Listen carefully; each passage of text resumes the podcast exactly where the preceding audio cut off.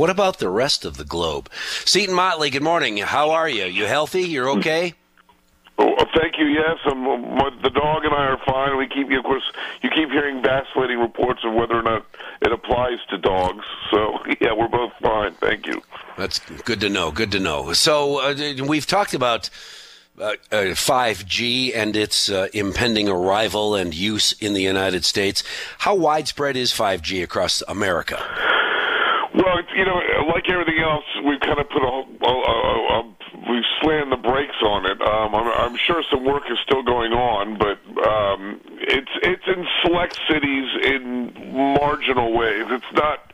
You hear some companies claim you know full 5G rollout, but we're, we're not there yet. It's going to be. Yeah. I think the original date was late 20, early 21, and now we'll see. You know the ramifications of the shutdown to see how much that delays that in the meantime, has the world been able to uh, stay in touch and and do its uh, uh, unusual business with the internet very, we have? To, to, varying degrees, yes. It was you yeah. know two weeks ago when they announced in America the big shutdown. Uh, I wrote a piece that said. I think our network is going to be fine. We've invested, and we've done good policy. We got rid of net and we've done. We've got. A, we've got a light government on it. We're going to do fine. Well, we've been fine ever since. And then last week, uh, last Monday, over the weekend, the EU, the woman, the head of the EU, whose name I can't be bothered to remember, came out and said we have to reduce traffic by 25% in the European networks because we can't handle this strain. And why is that? Because they got stupid policies like net neutrality in place. So yeah. they've ra- they're rationing bandwidth by 25%. Uh, wow. All the all the video companies uh, have to go back from HD high definition to standard definition to to lower the burden on the networks. We don't have to do any of that. So we've been doing good policy. Now, 5G is if you look on your I'm I'm used to looking at iPhones. I've had iPhones forever. In the upper right corner of the of the uh, iPhone face, you see a little 4G that stands for fourth generation network. That we're going to the fifth generation network. That is a much larger jump than one through four combined. We're going to connect all the inanimate objects in the world onto the internet. Your car will talk to the road. Will talk to the stoplight. Uh, it's a huge jump forward. The country that gets there first makes the rules for the world. Right now, the only countries in the race are us and China we, given the virus reminder, we probably don't want it to be China. We want it to be us. So we've just got to continue doing what we're doing, which is one investment, which we're doing. Two, get better government policy because the, the, the wireless spectrum we use is a finite resource. Government has the a lot of it, mo- most of it.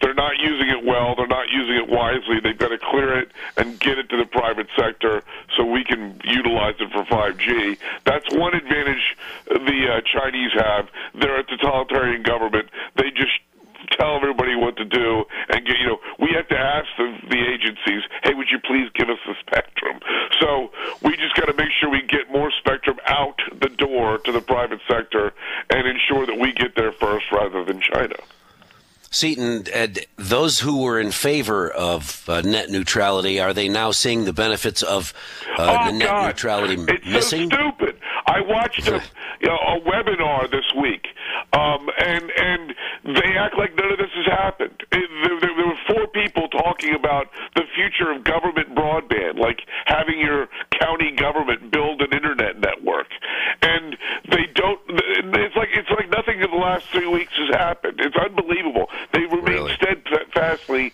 impervious to facts. It's unbelievable.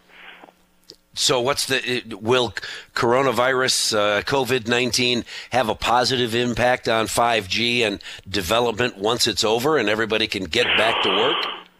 Yeah, I, th- I, I think it's a key component. You know, as we try to rebuild the economy after slamming it shut and stupidly stopping it, I think this is a complete overreaction. But anyway, wh- as we rebuild, that's a key component to rebuilding because one, it's going to take a lot of investment, which helps with jobs and all of that, and two, it's a leader in the world to ensure that we're that we're again setting the standards both from a national security perspective and an economic perspective. So, with less government, we're doing a better job of keeping everybody uh, in touch with each other and allowing business to uh, continue uh, as new normal as possible. Uh, and maybe the rest of the world will see it and adopt some of our own policies. I would like to think we'd be a leader on regulatory, you know, deregulation too. That would be fantastic. Yeah, well, and I don't know that uh, this tragedy will turn certainly turn into business opportunities down the road. But will the governments that have been standing in the way of free communication understand how important it is when that communication is life-saving conversations? Well, funny. You see all these regulations that the governments in emergencies like now suspend, right? And I'm like, if it's a, if the regulation's a bad idea now, it's always a bad idea. Let's just keep them suspended permanently. Yeah. So the, the, let's hope that they realize, like, like the Europeans realize, okay, we've overburdened the internet providers with regulations. The U.S. is doing it better. Let's do it like them. Will governments, uh, do you suppose, especially in the United States, that uh, there are those uh, in uh, uh high political places that would uh, see this as an opportunity for, gov- as you mentioned, uh, government set up internet will build the internet for you because we're the government and we're just here to help you. It, and you're seeing that with people like Pelosi saying they, you know, yeah. we should nationalize the manufacture of of masks and and uh, and hand sanitizer in this emergency state. No, you get the hell out of the way and let the private sector do it. They do it better. Um, yeah. And so that's the that, you know you you see the never let the crisis go to waste. People trying to take advantage of this, but I think the the the advantage of the private sector is being so clearly demonstrated under these circumstances that I, I'm hoping it's at least an 80-20 split amongst the populations that realize it's the private sector, not the government, that should be doing these things. And with uh, widespread 5G, does that give the uh, United States an opportunity to take a step ahead of the rest of the world via business?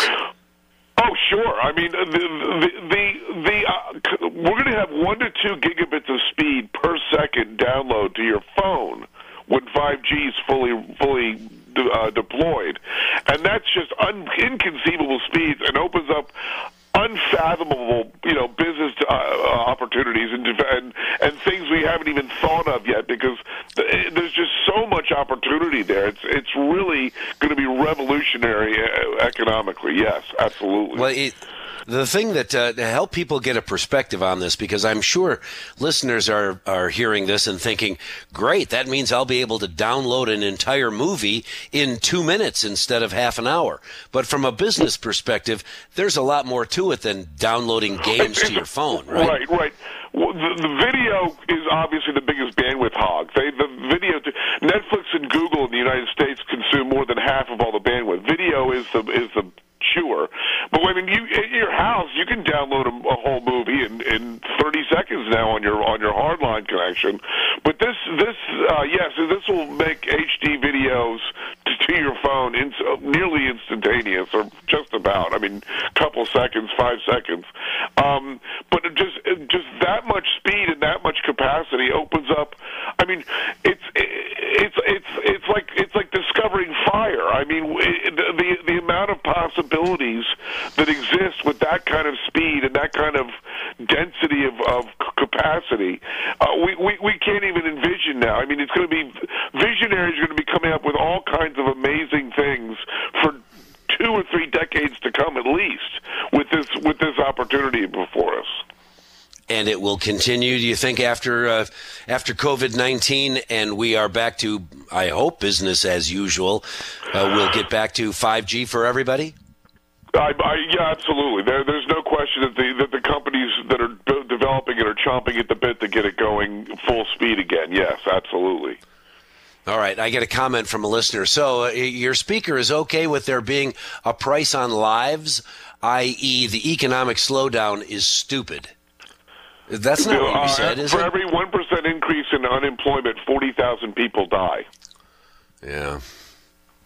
That uh, so, I guess I uh, how not... many COVID deaths have there been? Well, worldwide there have been a thousand. No, in America, in America, how many have there been? Yeah, I, uh, so, I, I mean, can't recall the number. We've already we, we went for, in in one week we went from 225,000 unemployment filings to 3.3 million. Yeah, that's uh, So that's a uh, big number. the math doesn't work up on, on, on justifying the shutdown. If you want to talk about just straight lives being lost. Seton Motley from uh, lessgovernment.org. Thank you very much for joining us this morning on La Crosse Talk and putting a little perspective on being able to do business via the internet. And in the United States, uh, it's a whole lot easier to do than it is elsewhere in the world. Let's hope.